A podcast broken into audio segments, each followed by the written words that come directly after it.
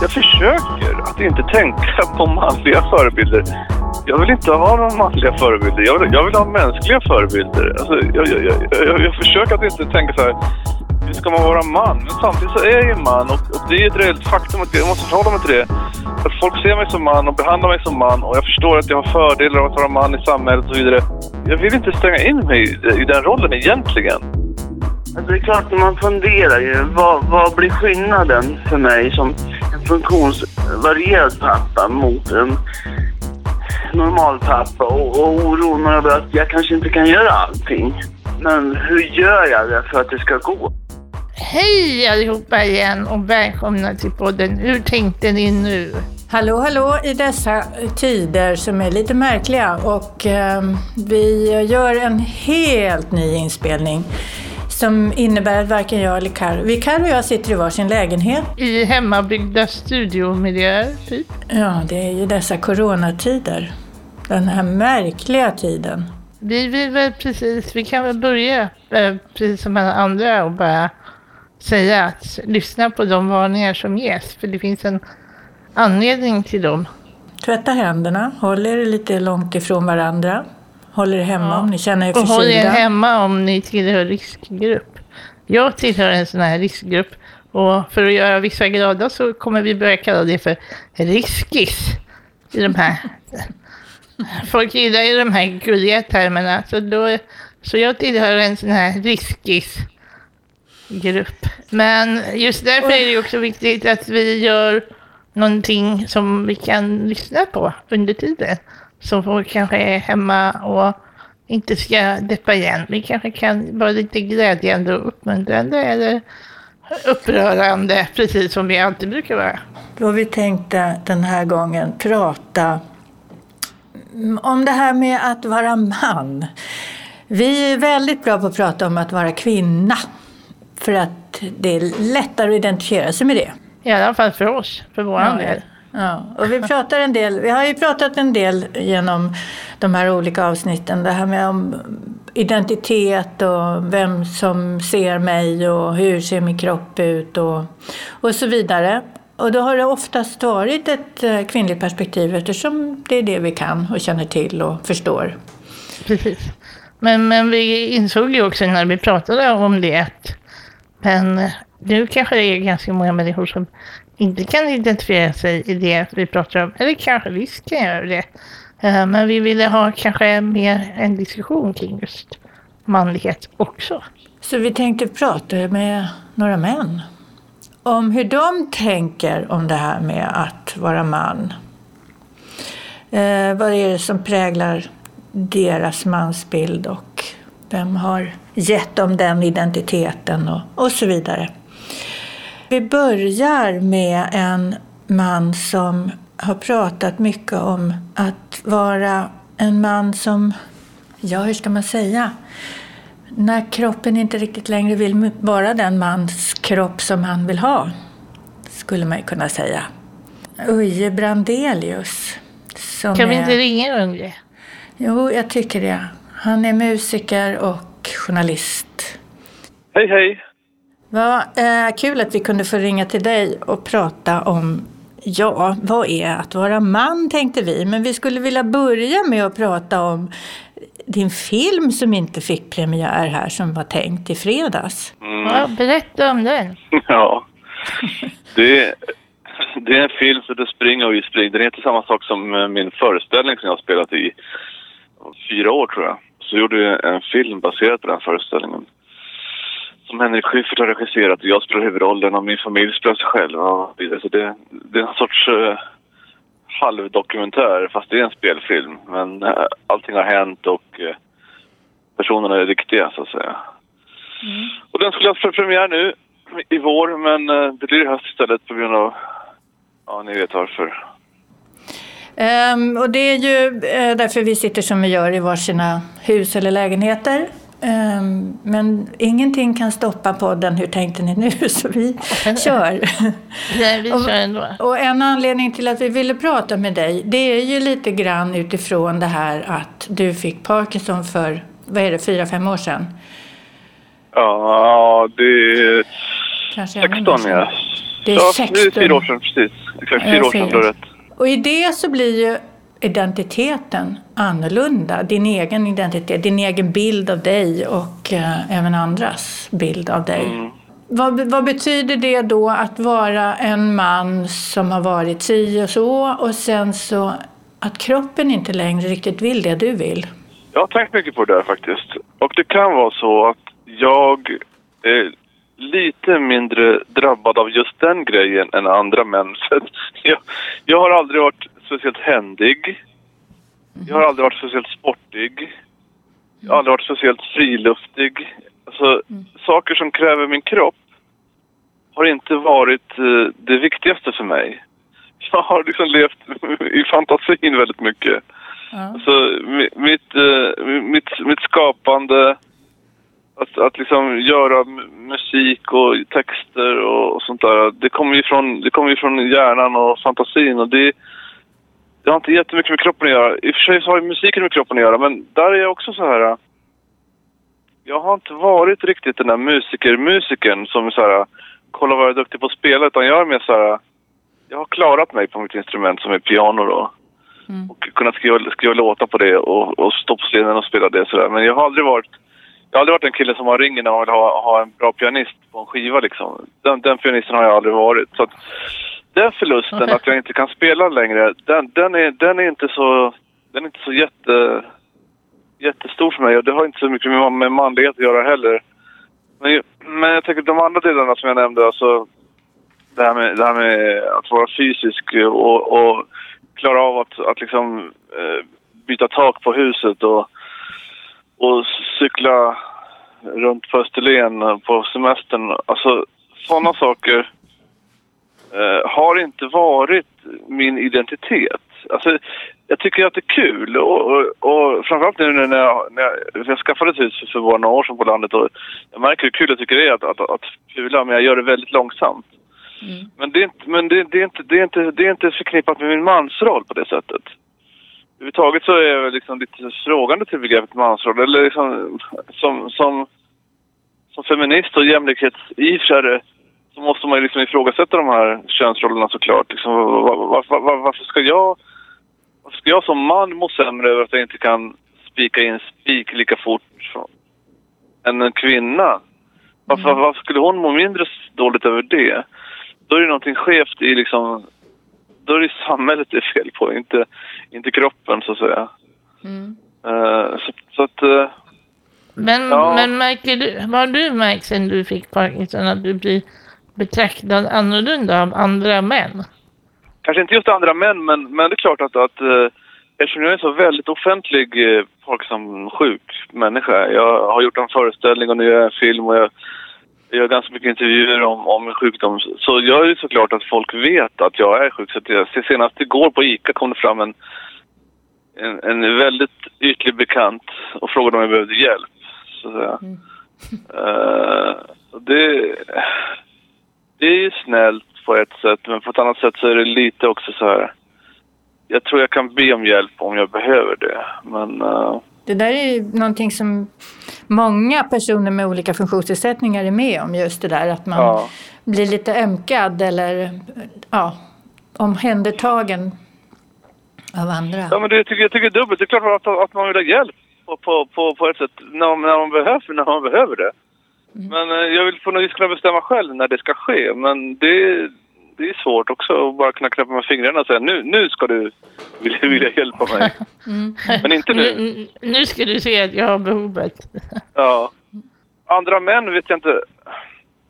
Kanske att det finns en sak. Det är lite känsligt nästan. Men det är så här. Jag tror att jag har fått mycket mer sympati och ryggdunkar och ärligt menade grattisar från män.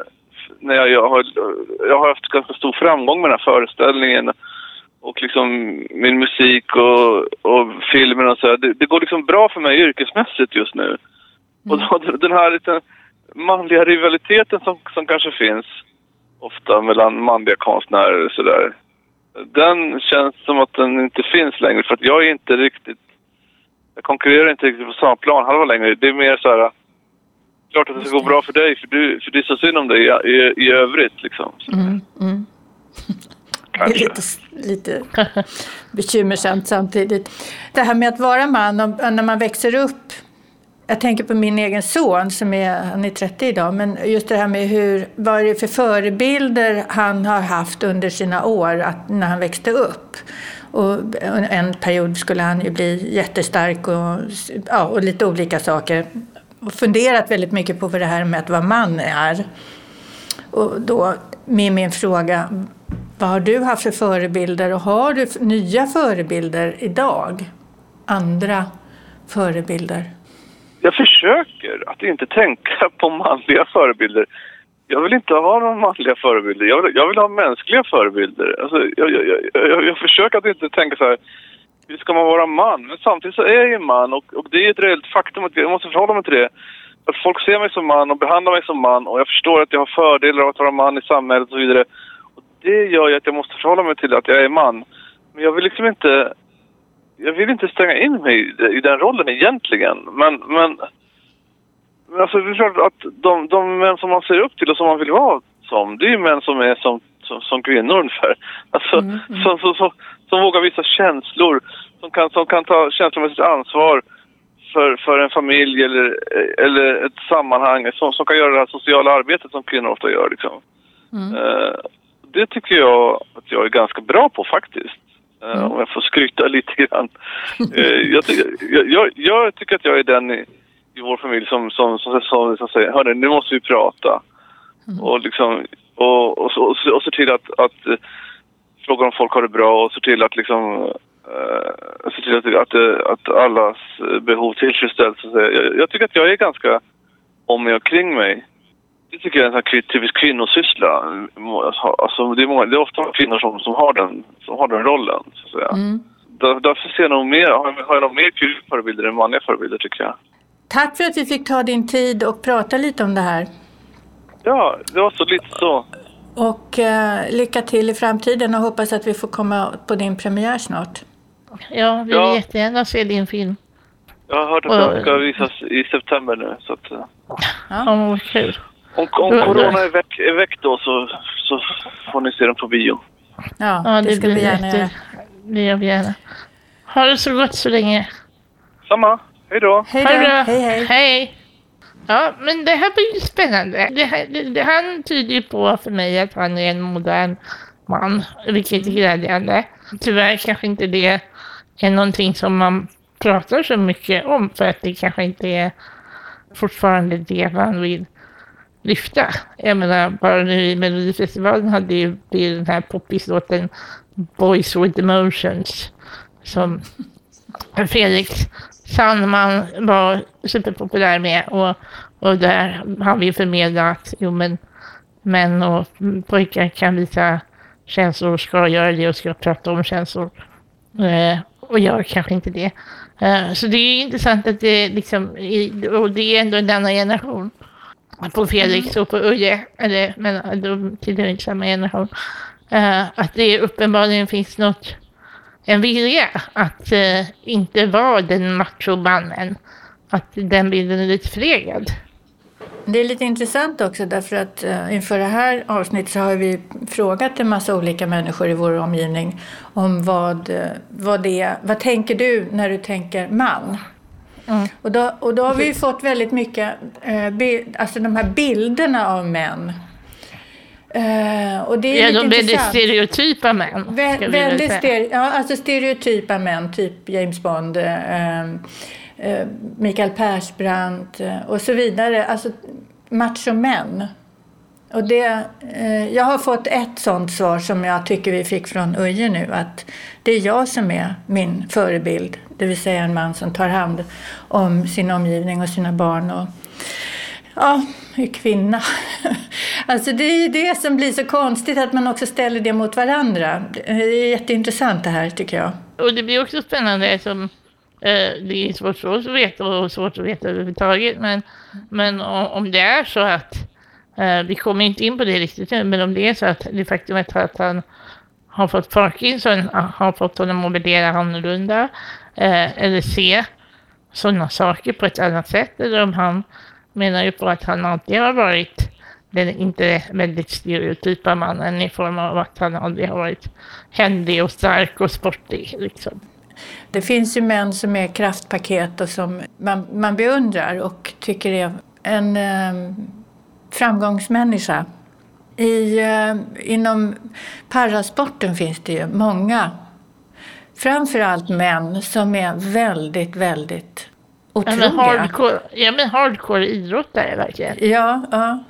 Vinnarskallar och, och Mm. idrottare på elitnivå och gärna till en ganska sådär hängiven extrem.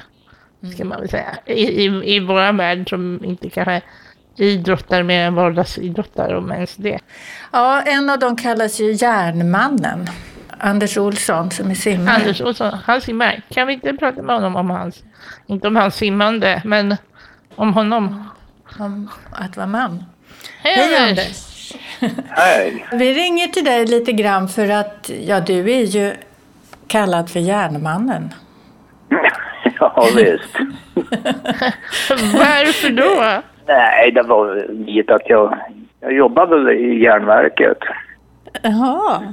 Och sen så när alltihop det här har lagt så jag började tävla tillbaka så, så gav jag liksom aldrig upp. Men jag vill ju nå mina mål hela tiden. Och då var det någon som sa att, ja, att det blev järnmannen. Men eh, du ger aldrig upp? Nej, Mm. försöker väl att genomföra det jag vill ju genomföra. Jag, jag har ju åkt eh, båt till och från Alcatraz för det tyckte jag var en kul idé. Men du fick för att du skulle simma den sträckan, eller vadå? Ja, precis. Och det, det stämmer. Jag först så trodde jag att det var ett skämt. Det var en som sa till mig på basbrosimningen att uh, ska inte du ta ett prov och rymma från Alcatraz? Alltså? Och då tänker jag, vad, vad pratar du om? Och sen så, så liksom blev jag säga, det var ju roligt att prova. Och då säger han att det går, det går en tävling där i eh, augusti eller september, jag kommer inte ihåg riktigt.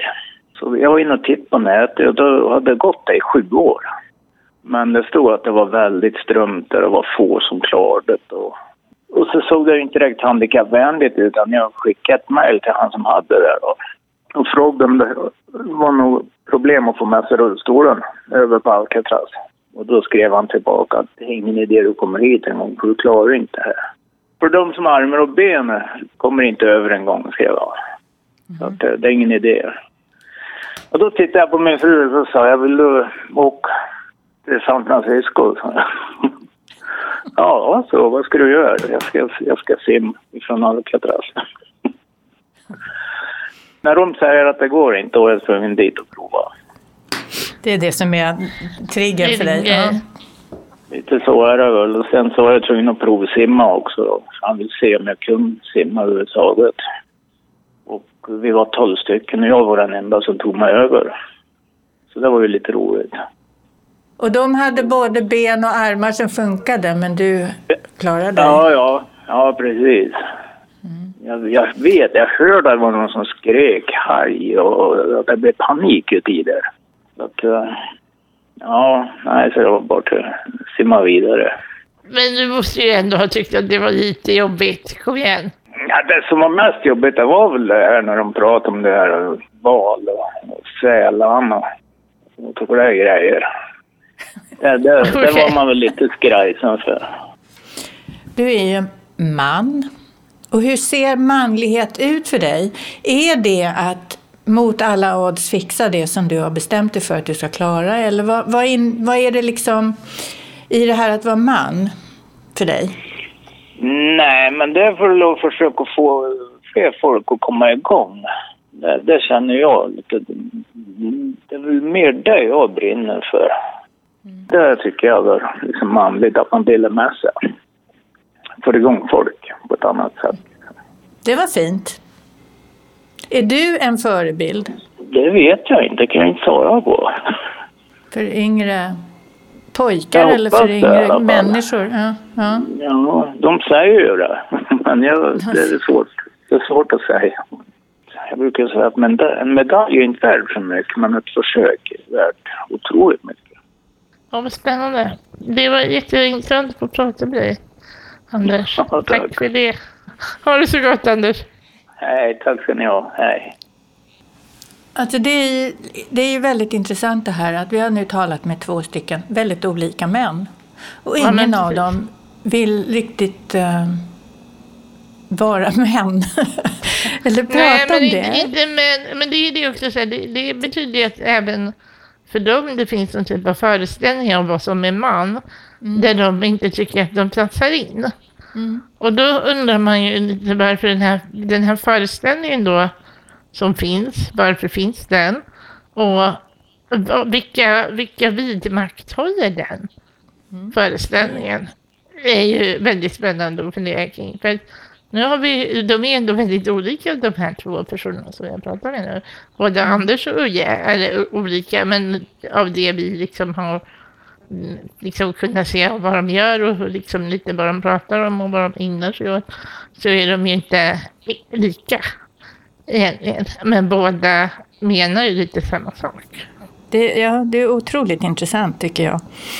Det, det, det skulle vara roligt att prata med en icke-kändis då.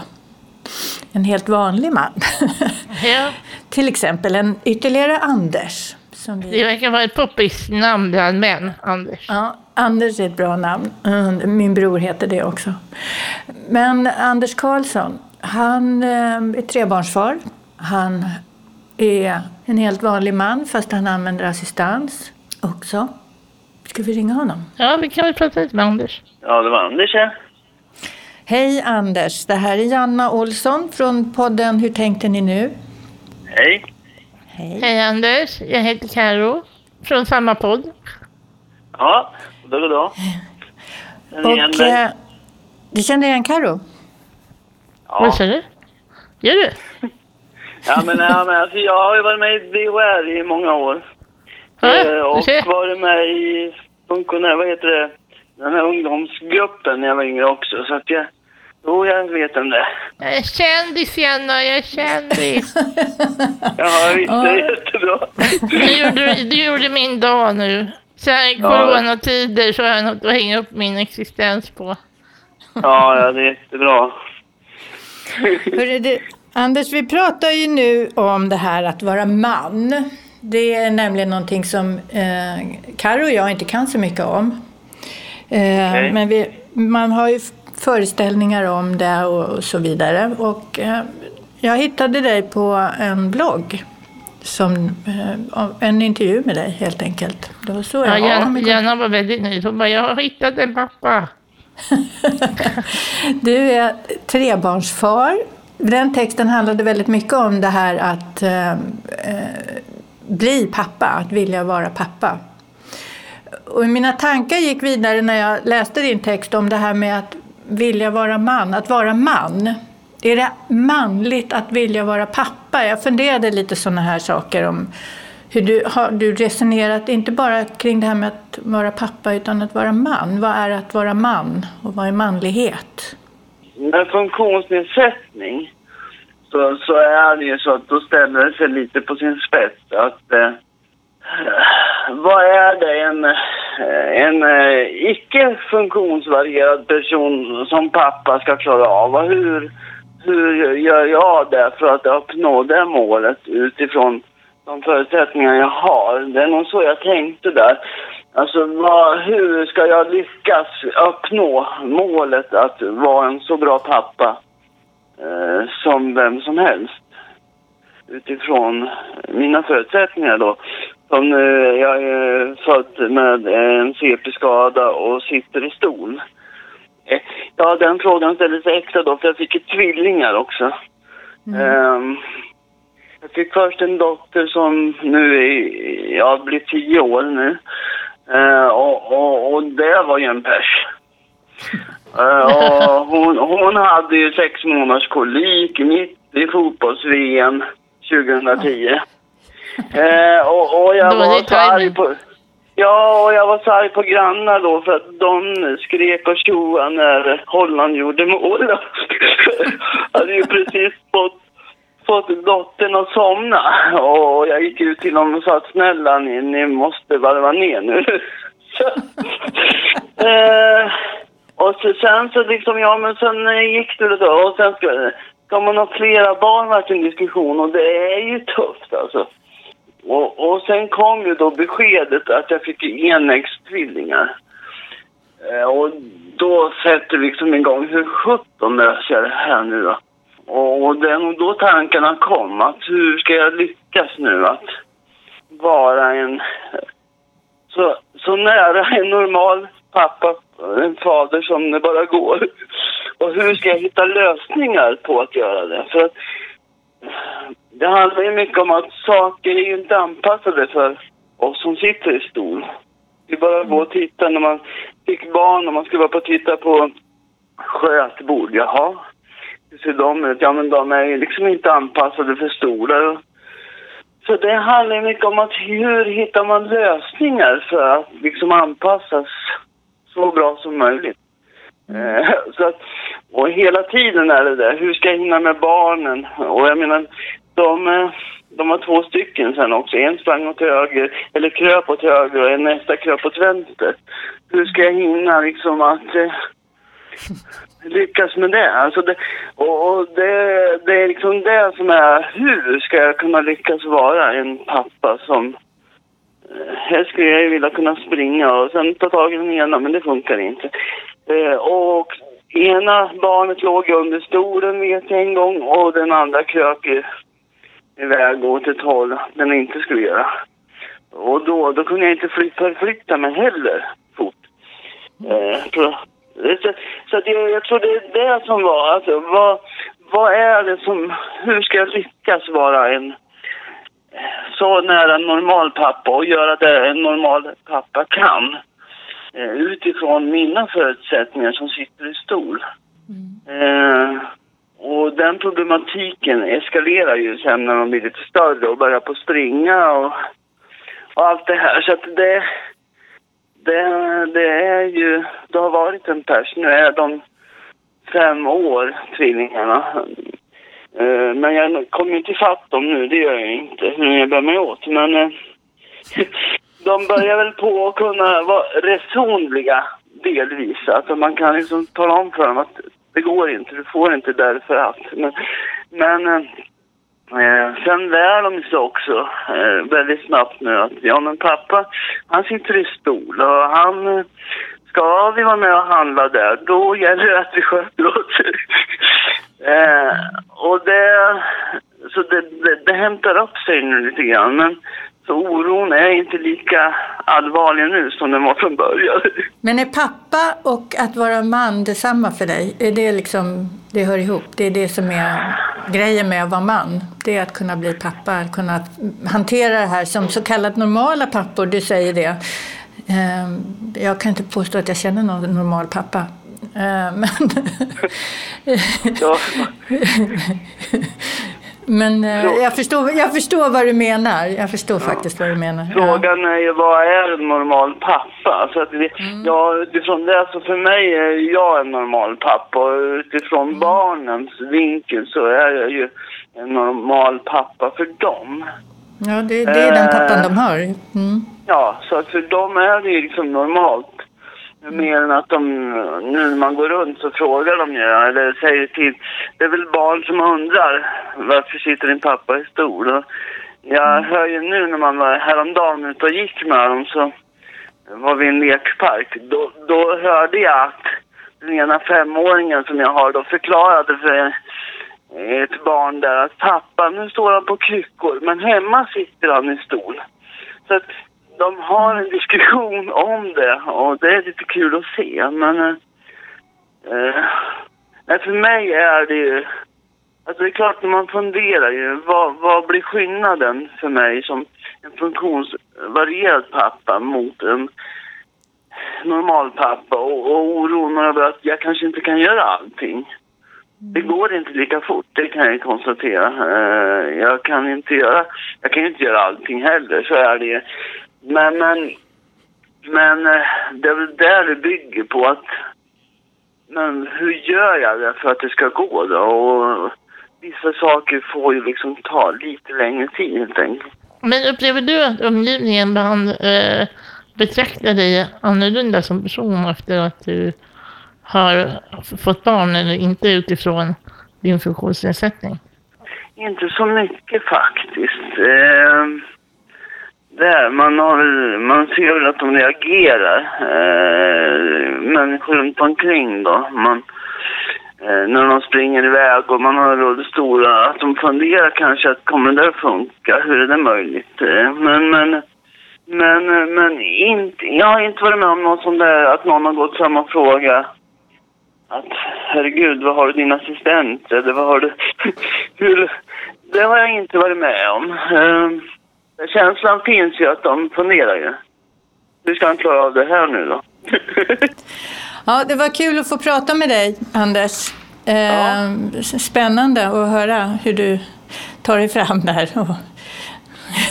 Jag tyckte den här historien om att den ena ungen låg under stolen och den andra sprang iväg, det var, ja vilken rysare.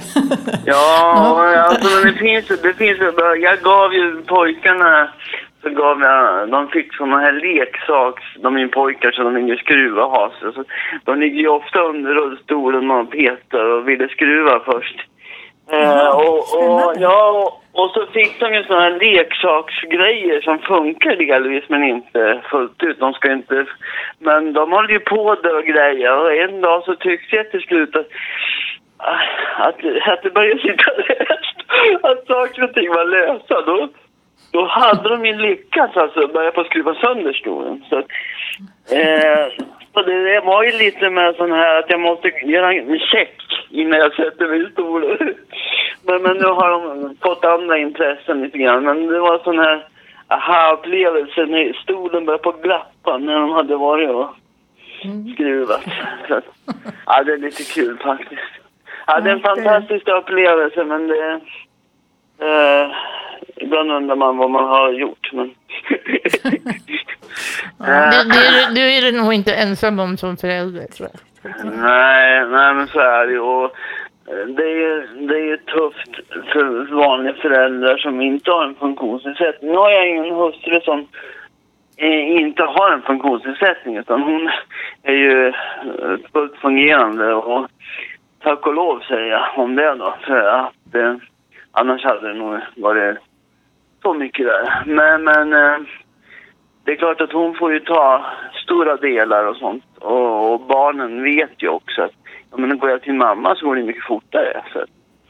Eh, och det är ett problem delvis att de går ju hellre dit än till mig då i första skedet. För då, och, men det är fullt normalt. Men, nej, men det är en upplevelse och, och, och jag får följa dem i många år så får vi hoppas att de tar hand om mig sen när jag behöver hjälp. Och sen när man blir nog stora så kanske de kan jobba som assistenter åt mig. ja. Jag wish. tioårig, den tioåriga dottern jag har, hon, hon, alltså hon har kommit så långt så att hon, hon är ju min assistent emellanåt. Men hon, hon bara bär och hon lyfter stolen, hon hämtar rullstolen och fixar. Ehm, så att, eh, ja, då känner man att ja, ja, har jag kommit över den gränsen så nu kan jag ju faktiskt få hjälp av dem delvis. Ja, Och sen när kommer tonåren. Sen kommer tonåren, då du. Då får du Ja, se. ja, ja. ja så får vi se. Nej, men så är det ju. Så att det, det är olika faser i livet. Men den här, är, den här är väldigt intressant faktiskt. Och spännande. Och, ja, se. Ja, vi får, får kanske anledning att återkomma sen om några år och eh, höra hur det går. Mhm. Jag gör gärna det, för det skulle vara ganska intressant. Ja, precis. Ja, Ja. Tack så jättemycket för att du ville vara med Anders. Vi hörs en annan Ja. gång. ja det gör vi. Ni får ha en så trevlig dag. Ja, Ha det gött. Ja, tack så mycket. Hej! Hej. Ja, Ja, nej, det men det här var spännande. Det var, vi har ju pratat med eh, olika typer av män eh, på, om olika saker och eh, ingen som egentligen tycker att de är den typiska mannen. Ingen vill riktigt ta i det, nej. Då är det väldigt spännande. Precis som du sa tidigare här med att vad, är- vad är det vi egentligen bär på, på för föreställningar? Varken vi eller de vill ju lite grann eh, ha med det att göra. Och ändå är det det som vi präglas av runt omkring oss. Det som var intressant här med Anders just också det här med att eh, det är svårt också att när man är en person som kanske lever med en funktionsnedsättning från eh, början så mm. eh, sållar man lite. Det är svårt att veta vad som är eh, vad man sållar bort för att man alltid har sållat bort det på grund av sin funktionsnedsättning och vad man sållar bort för att man kanske är eh, förälder och pappa eller för att man vill skydda sina barn eller sig själv. Ja, nej, det var roligt. Det var jättespännande. Det här kommer jag gå och grunna på ganska länge tror jag. Eh, I dessa coronatider så eh, kommer vi nog återkomma lite oftare, hoppas vi att det ska bli möjligt. Vi, vi behöver göra det här och jag tror att ni som lyssnar tycker att det är kul om vi kommer tillbaka lite oftare. Ja, um, och vi hoppas att ni får glädje av det här programmet. Vi har haft väldigt roligt och mm. tycker att det var väldigt spännande och hoppas att ni får tänka på någonting annat en stund. Mm. Och det är lite kul, Karo, att vi kan sitta i varsina lägenheter och faktiskt prata som om vi var samtidigt, samtidigt i samma rum. Precis. Karantänpodden. Ja. Karantänpodden. Tack för den här gången, Jonna. Och ni andra lyssnare, ta hand om varandra och var försiktiga. Tvätta händerna. Hej, hej. Hej då.